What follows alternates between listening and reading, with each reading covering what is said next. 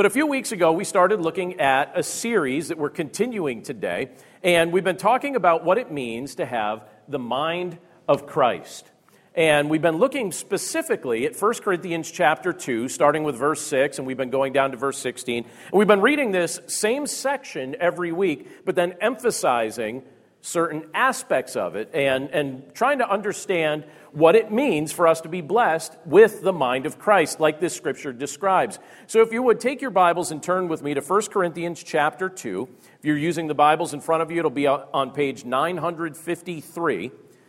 Page 953. 1 Corinthians 2, I'm going to pick up again at verse 6. And I'm going to read down to verse 16 as we talk about the mind of Christ. And even as you're turning there, I'll mention this. Today, we're going to be talking about this idea of understanding what God is trying to say.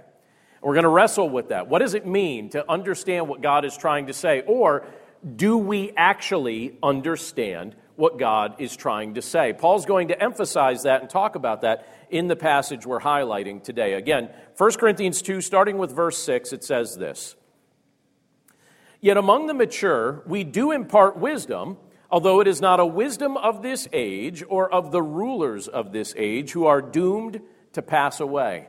But we impart a secret and hidden wisdom of God, which God decreed before the ages for our glory. None of the rulers of this age understood this, for if they had, they would not have crucified the Lord of glory. But as it is written, what no eye has seen, nor ear heard, nor the heart of man imagined, what God has prepared for those who love him. Now, this is where we're going to emphasize today. Picking up at verse 10, it says, These things God has revealed to us through the Spirit. For the Spirit searches everything, even the depths of God. For who knows a person's thoughts except the Spirit of that person which is in him? So also, no one comprehends the thoughts of God except the Spirit of God. Now, we have received not the Spirit of the world, but the Spirit who is from God that we might understand the things freely given us by God. And we impart this in words not taught by human wisdom, but taught by the Spirit, interpreting spiritual truths to those who are spiritual. The natural person does not accept the things of the Spirit of God, for they are folly to him, and he is not able to understand them because they are spiritually discerned. The spiritual person judges all things, but is himself to be judged by no one. For who has understood the mind of the Lord so as to instruct him? But we have the mind of Christ. Let's pray. Lord, thank you so much for the privilege to be able to carve out some time together today to look at this portion of your word. Lord, we're grateful for it. We're grateful for what you've revealed to us in it. We're grateful for the ways in which you choose to bless us. And one of the blessings that you've clearly given your followers is your mind the ability to see things the way you see things and perceive things the way you perceive them. And so, Lord, as we look at this portion of Scripture that we're looking at today, and as we wrestle with the question of whether or not we understand what you're really trying to say to us, we pray, Lord, that you'd open our minds and that you'd open our hearts to understand these truths, and that by your grace we would grow together now as we look at your word. We thank you, Lord, for the privilege to do so, and we commit this time to your care. And we pray this all in Jesus' name. Amen. So, one of the greatest blessings that you and I possess as followers of Jesus is his wisdom and his mind. And we've been talking about that for a group of weeks here. But through Jesus, we have a brand new perspective. Through Jesus, we have brand new eyes, so we see things and perceive things differently. We have a brand new outlook, so your outlook, my outlook toward the future, even toward our current circumstances, it's brand new because Christ has enabled us to see things the way He sees things. There are things we are being divinely equipped to understand that an unbelieving world cannot comprehend. There are things that you have been divinely equipped to understand that those who do not share faith don't get, they don't understand. The other day, I had to make a long drive. I was very tired while I was making the drive, particularly on the drive back. But I had to drive up to the Scranton area. A, a friend of mine, in fact, it was uh, the, the man who was the pastor of my church when I was growing up, passed away last week. And so they had his funeral on Thursday. And so I drove up and um, had the chance to share a few things at his funeral. But as I was driving, it was, it's about a two and a half hour drive. One of the things that I like to do while I'm driving, if I can kind of schedule it out and plan it out, is to think through phone calls that I've been waiting to make. And I find that it's a very practical use of the time to make those phone calls while I'm driving. And, um, and, you know, in addition to making the calls, it's also something that helps me to stay alert and awake while I'm driving. And so I had scheduled uh, to make a phone call with a person who oversees a missions travel agency. So he helps missionaries travel to the areas internationally that they're going to be serving. He helps organize different missions trips. Uh, he and I recently got to know each other, and we wanted to hear a little bit more about each other's ministries. And so I said to him, Hey, on Thursday, I have an early morning drive. It's going to be kind of long. Would you have time? He's in the central time zone, and so I wasn't sure if he'd want to get up quite that early. But I said, Would you like to maybe just catch up and learn a little bit more about each other's ministries? I'll have some time to chat while I'm making that drive. And he said, Yeah, that'd actually be perfect. And so he and I were talking as, as I was making that drive. And it was an interesting conversation. I was fascinated to hear about his ministry and the ways in which he was serving missionaries throughout the world. And I wanted to hear more about what he was saying. But you know how it goes when you're making a long drive. Inevitably, you come to a spot where reception gives out on you. And I knew that spot was coming up, but we hadn't quite finished the call. And I was getting to a spot where it's mostly farm area, because I take the back way up to Northeast PA. And there's this area that's farm area, and it's not highly populated along the journey. And inevitably, I either lose reception there or my reception gets spotty. And that's what started to happen. My phone started to cut out. I, he wasn't moving. I knew it was my fault. Uh, as I'm driving there, and it started cutting out, and I'm trying to listen to what he's saying. And at first, I think, all right, I'm, I'm catching, I could still piece together what he's saying. But then after a little bit, it got to the point where I had no idea what he was trying to tell me. And this is the first long conversation I've had with this guy, this guy and I, have been trying to, you know, connect with him for a while. And I thought, all right, um, I don't know how to tell him. I don't know what he's trying to tell me. And I didn't want to be rude. And then finally, I just had to admit, you know what, like I'm, I'm losing reception. Uh, this is about to cut out. I, I'm not understanding what you're saying anymore. We'll have to catch up in a little bit. And we kind of finished the conversation later in the day via text. Uh, but I felt bad because I got to a spot where I couldn't understand him anymore. And I bring that up because as we look at this portion of Scripture, one of the things that it reveals to us is that God communicates with humanity and He wants us to understand what He's trying to say. He wants us to get it. He wants us to hear him. He wants us to understand him. Some people think that God wants to remain mysterious to us and off at a distance and, and cryptic and unknowable. But that's not how he's presented himself to us. He wants us to know him. He wants us to understand him. He wants us to understand what he's trying to say. Some of us hear his voice, and some of us don't. Some of us clearly understand what he's trying to tell us, and some of us don't have a clue about what he's saying. And so, when you get to a portion of scripture like we're looking at today, it's worth emphasizing because one of the most important things that you will ever do in your life is hear the voice of God. Hear and understand what he's trying to communicate because he makes himself plain. He's not trying to remain hidden from you. And Paul explains why some hear him and why some don't. And I think that if we know this and if we understand this, we can very firmly place our feet in the camp of those who hear the voice of God so that we spend our lives with that kind of enlightenment and we begin to see the hand of God in a variety of ways. So if you would like to be counted among those who can hear the voice of God, please notice the things that Paul brings up in 1 Corinthians chapter 2. And one of the things that he emphasizes when you look at verse 10, so I'll reread this for us in just a moment.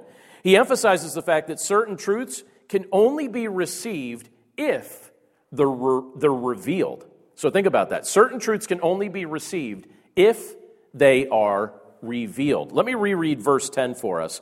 There it says this These things God has revealed to us through the Spirit. For the Spirit searches everything, even the depths of God. Now, in the verses we looked at last week, when we were in 1 Corinthians chapter 2, verses 8 and 9, yeah, the Apostle Paul mentioning that the Lord has good things in store for those who love him. And let me just ask your opinion on this. Do you believe that the Lord has good things in store for those who love him? I believe that. It impacts my perspective on my day in my day to day life, and I'm certain it impacts your perspective as well. And these are great things that are far beyond what, what we've ever seen, far beyond what we could naturally imagine. But yet, Scripture reveals that they are absolutely true. And through faith in Jesus Christ, we are guaranteed a place in God's eternal kingdom. And as we walk by faith, our hearts develop a deep confidence in the Lord and in His plan. We trust Him for things we have not yet seen. Scripture tells us that's the essence of faith, where you can trust the Lord for things you have not yet seen. Your heart can kind of see them already, even though your eyes haven't visibly seen them. And so we're trusting the Lord for these great and wonderful things that He's told us are in store for those who know Him through Jesus Christ. But we're trusting Him for things that we have not yet visibly seen. And Paul explains that this confident understanding that we have regarding things that we have not yet seen is directly connected to the fact that the Holy Spirit who lives within us has revealed these truths to us. The Holy Spirit has revealed these things to us. By the way, this is a unique privilege because the Holy Spirit does not live within everyone. Think about that for a second.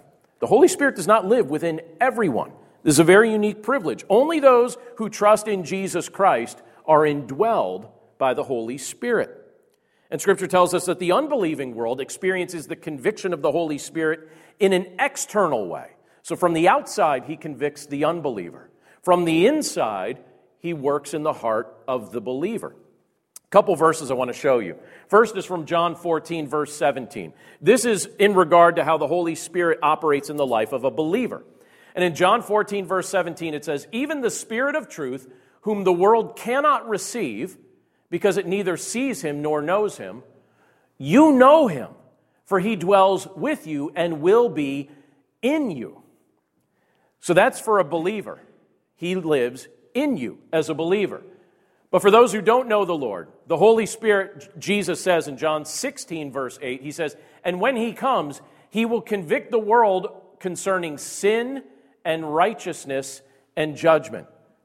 So, in an external way, the Holy Spirit is convicting even unbelievers of sin, righteousness, and judgment with the goal to ultimately help them become believers. But there is a distinction of how the Holy Spirit operates in the life of a believer versus how the Holy Spirit operates in the life of someone who does not believe. So the unbelieving world experiences the Spirit working on them from the outside, believers experience Him working on us from within. And as he does his work, and please notice that I'm speaking of him in a personal way, the Holy Spirit is not just a force or a power, the Holy Spirit is a person, the third person of the Trinity.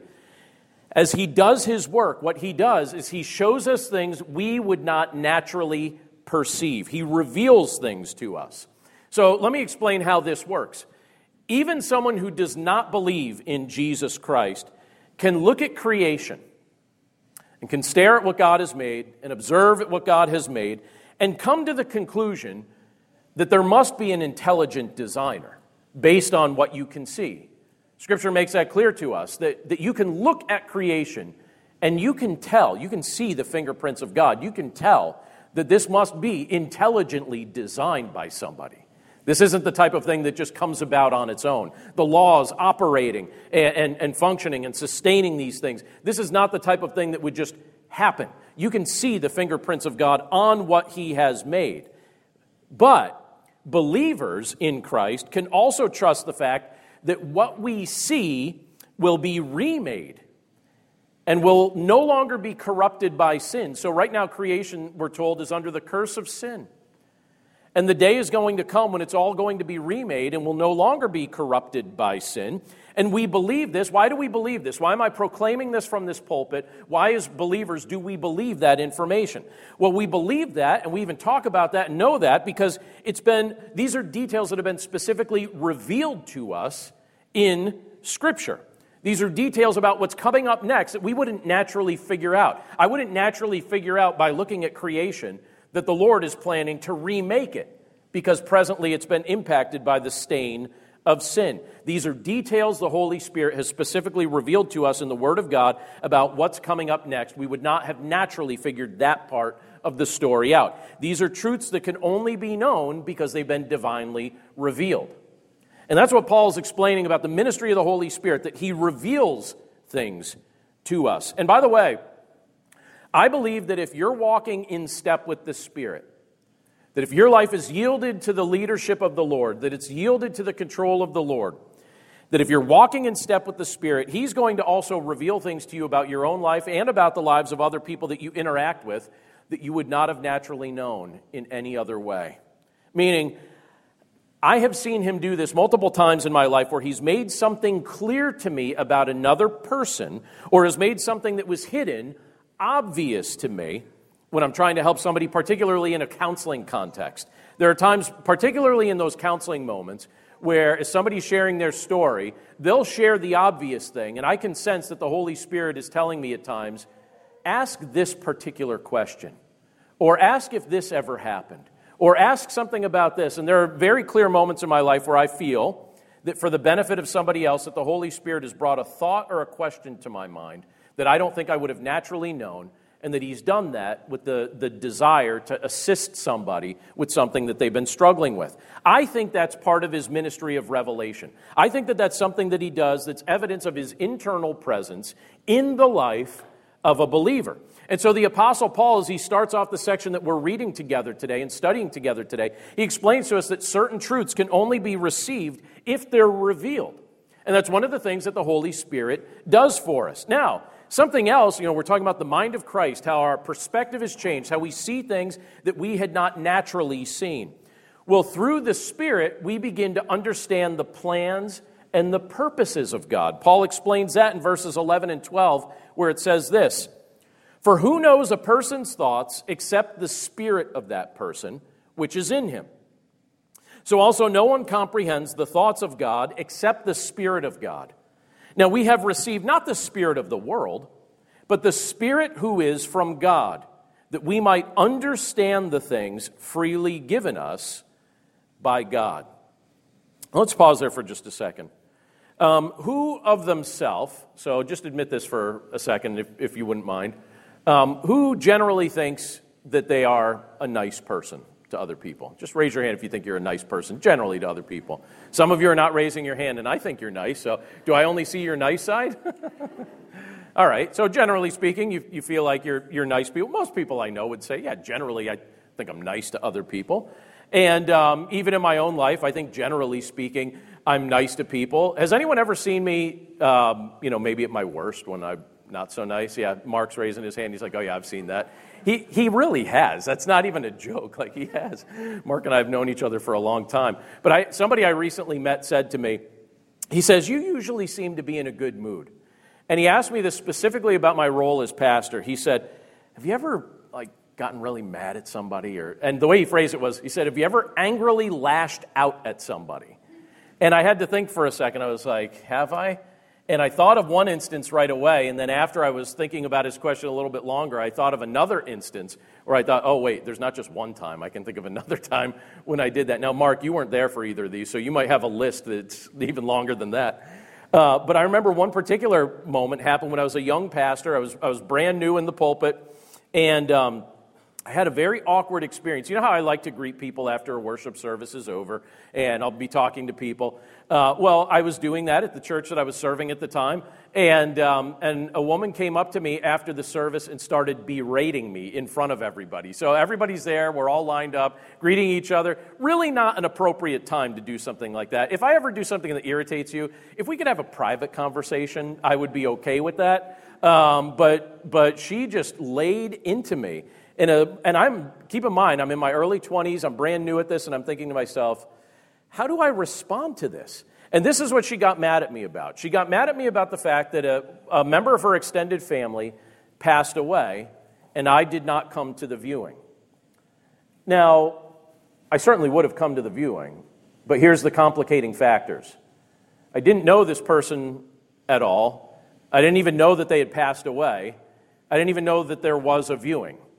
I didn't know any of this information. I'm hearing this for the first time from her, and she's mad at me that I didn't come to that. And she's really laying it on, you know, thick in front of people. And finally, I got to a spot where I was, per- I just kind of felt provoked.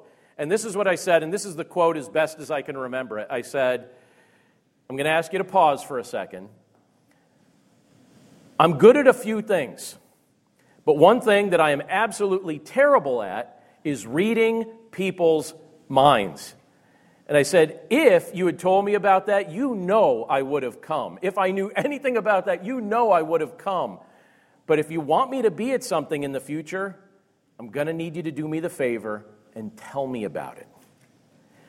And I tried to keep my cool, but I know that my, my voice probably felt a little bit aggressive in that moment. It did pause the conversation, which I was grateful for. But it was one of those moments where I thought, is it really your expectation that I would read your mind? How can I do that? I cannot do that. By the way, do you have anyone in your life that expects you to be able to read their mind? Don't answer that out loud. You're on the live stream, right? Because I know you do. We all have people in our lives who expect us to be able to read their mind. And in the back of our mind, what are we thinking? That is impossible. I can't do that. If your expectation is that I'm going to be able to read your mind, you're going to spend a lot of time mad at me because I cannot do that. That's not something I could do. It's frustrating because it's impossible, right? We can't do it. Now, keep that in mind as we think about exactly what Paul said in this passage. He confirms that that it's impossible to read one another's minds. He confirms that in this passage when he says this. Who knows a person's thoughts except the spirit of that person which is in him. It's the exact thing that he's saying. Who knows a person's thoughts except the spirit of that person which is in him? So we know what we're thinking. I know what I'm thinking, right? You know what you're thinking. But others don't know that. They might guess, but they don't know unless we reveal our inner thoughts. Unless we make it clear, unless we make it plain. Somebody's just going to be guessing they might be right in their guess or they might be wrong. But even if they are right in their guess, they don't really know until you reveal confirmation to them. So we don't know what each other is thinking unless we reveal it. Well, a similar thing can be, can be said regarding God. Unless God reveals his thoughts to us, how will we know what he's thinking? Unless he reveals that to us, how, is he going, how are we going to know what he's thinking? And you look at what Paul says in this passage. He teaches us in this passage that as believers in Jesus Christ who have the Holy Spirit living within us, please consider this an amazing privilege of being a follower of Christ. As believers in Christ who have the Holy Spirit living within us, we have been made able to understand the plans and the purpose of God. That's amazing. We have been divinely equipped. We have been made able to understand the plans and purposes of God. We've received the Spirit of God who makes us able to understand the things freely given to us by God. And as Paul says in 1 Corinthians 2:16, we also have the mind of Christ. We have a new mind, a new ability to perceive. So with the, the Spirit of God and with the mind of Christ, our capacity to comprehend deeper level spiritual truths is made possible. That is a gift from God to you through faith in, your, in, in His Son, Jesus Christ. That's a gift from God. You're able to understand and comprehend deeper level spiritual things that you would not naturally have understood. Through the Spirit, we understand the plans and the purposes of God. What a gift. But how about this? It's interesting when you continue to go through this portion of Scripture, the next thing that Paul then tells us as an outpouring of this he, he reveals to us that we are equipped to make known what the Spirit reveals to us. So you and I are equipped to let this be known to others, to make it known to others. Look at what he says in verse 13. He says, And we impart this in words, not taught by human wisdom, but taught by the Spirit. So he's talking about communicating these things, right? He says, And we impart this in words, not taught by human wisdom, but taught by the Spirit, interpreting spiritual truths to those who are spiritual. One of my favorite times during the week, I'm going to give a good plug for this right now and let you know that if you're ever available on Wednesday nights and the weather is nice, what we've been doing is meeting out here on the playground for an outdoor Bible study. And I'm mentioning this to those of you on the live stream as well. Join us. You know, if you're, I, know, I recognize some people are comfortable gathering together in a building. Some people are more comfortable when you're out in the open doors. And so, um, or the out of doors. What is it? The out of doors, right? I know words right? Um, but we meet out here on the playground. We've been going through the early chapters in the Gospel of Luke. And it's one of my favorite times because it's a Bible study like that is a little bit different than a sermon. So when I'm pre- preaching a sermon, it's not as much an interactive thing, although I do my best to sometimes be somewhat interactive. But a Bible study is nice because, and it's one of my favorite moments during the week because we actually have the opportunity to interact and hear each other's thoughts and share insights. And there was even something that came up this past week that some of us were admitting. We were, like, all right, that seems a bit confusing to us. And as we were chatting about it and discussing it, I really think we came to a much better understanding of one particular thing that was mentioned in that portion of Scripture. And so there's a lot of dialogue, there's a lot of back and forth, there's a lot of discussion, and there's a lot of application through a context like that. And I bring that up because when you think about a traditional teaching environment, in a traditional teaching environment, learning takes place when someone who is equipped to teach conveys information and then takes time to explain it. And I mention that because, in the context of our outdoor Bible study, what we're doing there is we're showing that the Holy Spirit has actually equipped us all. Because there's nobody preaching in a context like that. We're discussing the Scripture. I'll facilitate the discussion, but then we all take a bite as we feel led. And what it ends up confirming is the fact that the Holy Spirit has equipped all of us. We have someone who's known the Lord for just a few months in that study. And we have others who have known the Lord for many, many years in that study. And what we're discovering is that the Holy Spirit has equipped us all. And we all have valuable things to contribute, valuable things to say. You know what's the most difficult thing to do when you're a pastor? Well, there's a few things but this is one of them. Um, convince people that they are equipped to teach or instruct. I saw one of the men of our church um, either last week or the week before. I noticed that he had volunteered to, to teach children's church. And I thanked him. And I, I said, Most of our children's church our uh, teachers are women. And I said, Don't you think it's also useful for the young boys to see some of the men step up and do that too? And so I, I, thanked him. I said, Thank you for being willing to do that because we don't have a lot of men that have done that so far. And why is that? Well, I think a lot of us are freaked out at the thought of teaching and instructing and communicating. It's one of the hardest things to convince people to do, and yet you look at what Paul says in this portion of Scripture. He tells us what? That we've been equipped to make known what the Spirit has revealed. We're equipped to do this. You know, in the context of the church, we have been equipped to do this. As believers in Christ, we're equipped to do this. And you know what the biggest obstacle probably? So I don't know what you're thinking right now, but I'm going to try and read your mind. But I won't know unless you confirm that I'm accurate here, all right? But here's what I think is one of the biggest obstacles to most people being willing to teach something to somebody else, even in a church context, even to young children. I think typically the thing that gets in the way, the biggest obstacle, tends to be their own self doubt. Meaning, you're probably comparing yourself right now to somebody else that you think knows more than you. And so you're saying, all right, well, they know more than me, so I'm just going to keep preaching a message of self doubt to my heart, and then I won't do anything because somebody else might know more than me, and I'll diminish my own ability, and then I just won't do anything. Well, that's productive, right? Let's just do nothing because here's the thing there's always somebody who knows more about something in any particular subject than any one of us.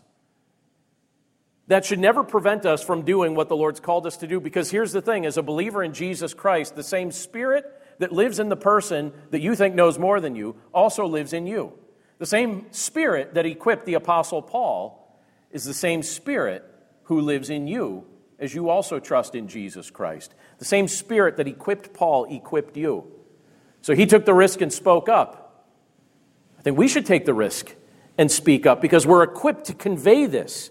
We doubt that we're equipped to convey something of value to somebody else. But here's the interesting thing there are people in your life who know you, love you, and trust you, and they have watched your life over the course of a long period of time, and they can see that you're a reliable witness, and they are more likely to listen to the gospel truth be proclaimed from your lips because they have seen your lifestyle back up that you actually believe it than they are to listen to whoever you think they, they would be more likely to listen to. They're more likely to listen to you because they trust you and they know that you mean what you say. So why not you? Why wait for somebody else to speak up? We can speak up, we can convey because the Holy Spirit lives within us. And if the Spirit lives within us, we're equipped to impart spiritual truths to others. You have the Apostle Paul here stating that the things he was sharing with the church in Corinth were words that were taught to him by the Holy Spirit. So let me ask this again, trying to be somewhat personal here, but what is the Holy Spirit teaching you that he wants you to be imparting to somebody else? What is he teaching you that he wants you to impart to somebody else? What's he clarifying to your mind from his word that he wants you to pass along to somebody else in your day to day life. Someone who knows you, someone who trusts you, someone who respects you. And I readily admit that most people are probably not willing to stand in a pulpit to do that. But that is not the only way. And in fact, that's where the least amount of communication tends to take place. Communication takes place in all sorts of realms through letters, through conversations, through social media posts. So maybe you're not willing to get up and deliver a sermon. That is fine. It's great job security for me. Thank you. Uh, but are you willing to send a letter? Are you willing to have a conversation? Are you willing to text somebody? Are you willing to post something? Convey what the Spirit is teaching you for the benefit of somebody else so that they too can grow in faith along with you. Somebody trusts you more than they trust other people, and they're more likely to listen from you than they are to listen to somebody else. Let me share one last thing as we look at this portion of Scripture. Again, it's the second part of verse 13, so I'll reread verse 13 in a moment. But here's the thing understand this spiritual truths can only ultimately be understood in their fullness by those who are spiritual. That's what Paul's conveying here. He says again in verse 13, he says, And we impart this in words not taught by human wisdom, but taught by the Spirit, interpreting spiritual truths to those who are spiritual. Anyone here ride a motorcycle presently? A couple people? A few, oh, I see. I saw four hands. Okay. Anyone do it in the past, but you don't do it now? All right. Anyone think they're particularly good at it? By the way, my, my son, who recently turned uh, 18, su- surprised me with something recently. He's like, hey, Dad, I bought a motorcycle. you what? And then I'm trying not to react as he said that. I bought a motorcycle. It's like not, a, not an on road thing, an off road thing that he keeps at his friend's house. And I was like, he did. I was like, well, tell me about it. And so he was telling me about it, and it sounds, you know, it's a pretty cool bike. And he, you know, has sent me some video of that, and I, I, he's been enjoying that and seems pretty good at riding it. And uh, it, it's, it's a Honda, you know, and he, he knows that I like Hondas. And so I was like, okay, cool. I came across something this week that I couldn't wait to share with you. mostly because it's ridiculous. I'm just going to admit that up front. But in 1962, Honda released um, just rules for riding a motorcycle. And what they did was, as their products were becoming more and more popular here in the United States, they decided, well, it'd probably be a good idea for us to translate our rules for riding a motorcycle from Japanese into English. If our, if our products are becoming popular in the United States, we got to have English instructions. And so they, they translated them from Japanese to English. And let me read the initial group of instructions that they gave in their manual in 1962. Tell me if this translation makes sense to you. Rule number one At the rise of the hand of policeman, stop rapidly. Do not pass him by or otherwise disrespect him. We get that one, right? All right, rule number two. By the way, rule number two is my favorite. When a passenger of the foot hooves in sight, tootle the horn trumpet melodiously at first. If he still obstacles your passage, tootle him with vigor and express by word of mouth warning, hi, hi. So if you see anybody, you know, hey, hi, hi, right? You gotta, you gotta, gotta stop them. Hey, but we would say, hey, they say hi. Okay. How about this? Rule number three: Beware of the wandering horse that shall not take his fr- that shall take fright as you pass him. Do not explode the exhaust box at him. Go smoothingly by. Rule number 4. Give big space to the festive dog that makes spot in roadway or sport in roadway. Avoid entanglement of dog with wheel spokes. Be very careful. All right, rule number 5. This one's pretty good too. Go soothingly on the grease mud, as there lurks the skid demon. Press the brake foot as you roll around the corners and save the collapse and tie up. Very clear. You didn't know, but you just were blessed today with the ability to ride a motorcycle, right? We all understand how to do it now. Those are the rules. I just clearly explained it to you, right? We all know how to do it, right? I love that. I just read that for the first time this week. It cracked me up. And these safety rules, you know, they're entertaining to read, right? I think it would be much more helpful if they were interpreted more clearly in the language that we speak. I think a native Japanese speaker at the time when they were first written down would not have needed them to be translated because he would have understood them in their original form. But our ability to, uh, to comprehend spiritual truth, it operates in the same way. You know, we look at that, we're trying to discern, we're trying to figure out what's the writer of this trying to tell me. And Paul indicates that in this passage, think about this, that spiritual truths are understood by those who are spiritual, which likewise also indicates that spiritual truths are not understood by those who are not spiritual. So here's a question for you right now. And we're going to wrap up maybe in 60 seconds, or maybe not. We'll see how it goes. But I, I really do want you to ask this big question Do you actually understand what God is trying to say? Or does the truth of His word remain foreign to your heart? Do you get it? Do you understand what he's trying to say and the message of the gospel and the message of the, the totality of the scriptures? Many people even professing believers keep falling into the trap of believing worldly philosophies, cultural mantras, and the false teaching of today's talking heads because they're trying to live with one foot in the world and one foot in the kingdom of God. And so, our question for ourselves today is all right, where, where am I trying to plant my feet? Where are my feet planted? What makes sense to my mind? You know, do my core convictions, which, by the way, are always demonstrated by your lifestyle, right? What I believe is going to be demonstrated by my lifestyle. What you believe is going to be demonstrated by your lifestyle. So, do your core convictions align with the clear teaching of God's Word? If you know Christ, please ask Him to clarify this for you. Ask Him to grant you a, a greater glimpse of what He sees. Ask Him to grant you the desire to ingest and apply His word to your life. And if as of yet you're not convinced that you know Christ in a personal way, if you just know about Him, but you don't know Him in a personal way, what I want you to do is this I want you to just, with, with an open heart and an open mind, just ask Him to convince you of the truth. Just ask Him to convince you of the truth. Ask Him to open your eyes to see what you need to see.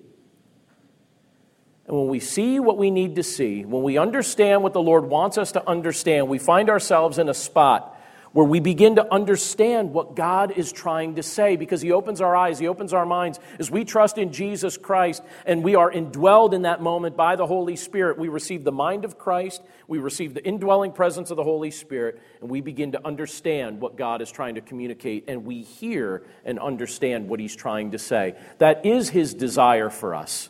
It's not his desire just for a small select group of people. It's, desi- it's his desire for you, it's his desire for me.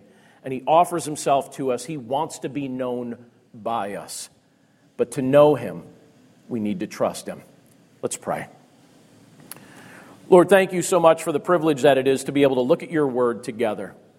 Thank you for the things that you've revealed to us in it. Thank you for the fact that that your goal is not to confuse us, your goal isn't to, to puzzle us. Your goal is to reveal yourself to us. And Lord, we recognize that there are plenty of us that can point to different seasons of our lives where we could say we were absolutely not interested in hearing anything from you. And I know when I'm transparent and honest about those moments in my life, it was typically because I was taking my life in a direction that was the opposite of what you would encourage me to do. And because I was taking my life in an unhealthy direction, I didn't want to hear your voice because I knew you were going to tell me to stop. And so, Lord, we pray that if we're going in a direction that you don't want us to go in, we pray, Lord, that we would hear your voice and that we would stop and that we would recalibrate as your Spirit enables us to understand and perceive truth. We pray that we would take your word seriously, that we'd spend time reading it, that we'd understand it, and that we would rejoice in the fact that we have the mind of Christ through faith in your Son. We are given his mind, and we can understand things that we would not naturally understand. We have your Spirit living within us who reveals things to us that we would not naturally figure out. Lord, this is a privilege. And again, we know that many people are not interested in experiencing or exercising this privilege. But Lord, for those of us that are under the, the teaching and hearing of your word together today, we pray that this is something that you would convict us about, that we would value this, that this would matter to us, and that this would directly impact how we go about today and every day of our lives. We want to hear your voice. We don't want to be people who spend our lives with our hearing and our perception drowned out by whatever cultural thought of the day or whatever a, a, a, news anchor is trying to tell us or whatever it may be, Lord. There are so many sources of information that I think are just so questionable. And we want to hear your voice. We want to hear the ultimate authority. And then we want to live out the truth in every context that you place us in. Lord, thank you so much for the privilege to do so. Thank you for opening our eyes and opening our minds to see the truth of your gospel. And by your grace, we pray that we would walk with you faithfully today and every day in every context you place us in. We commit ourselves to you now, and we pray this all in Jesus' name. Amen.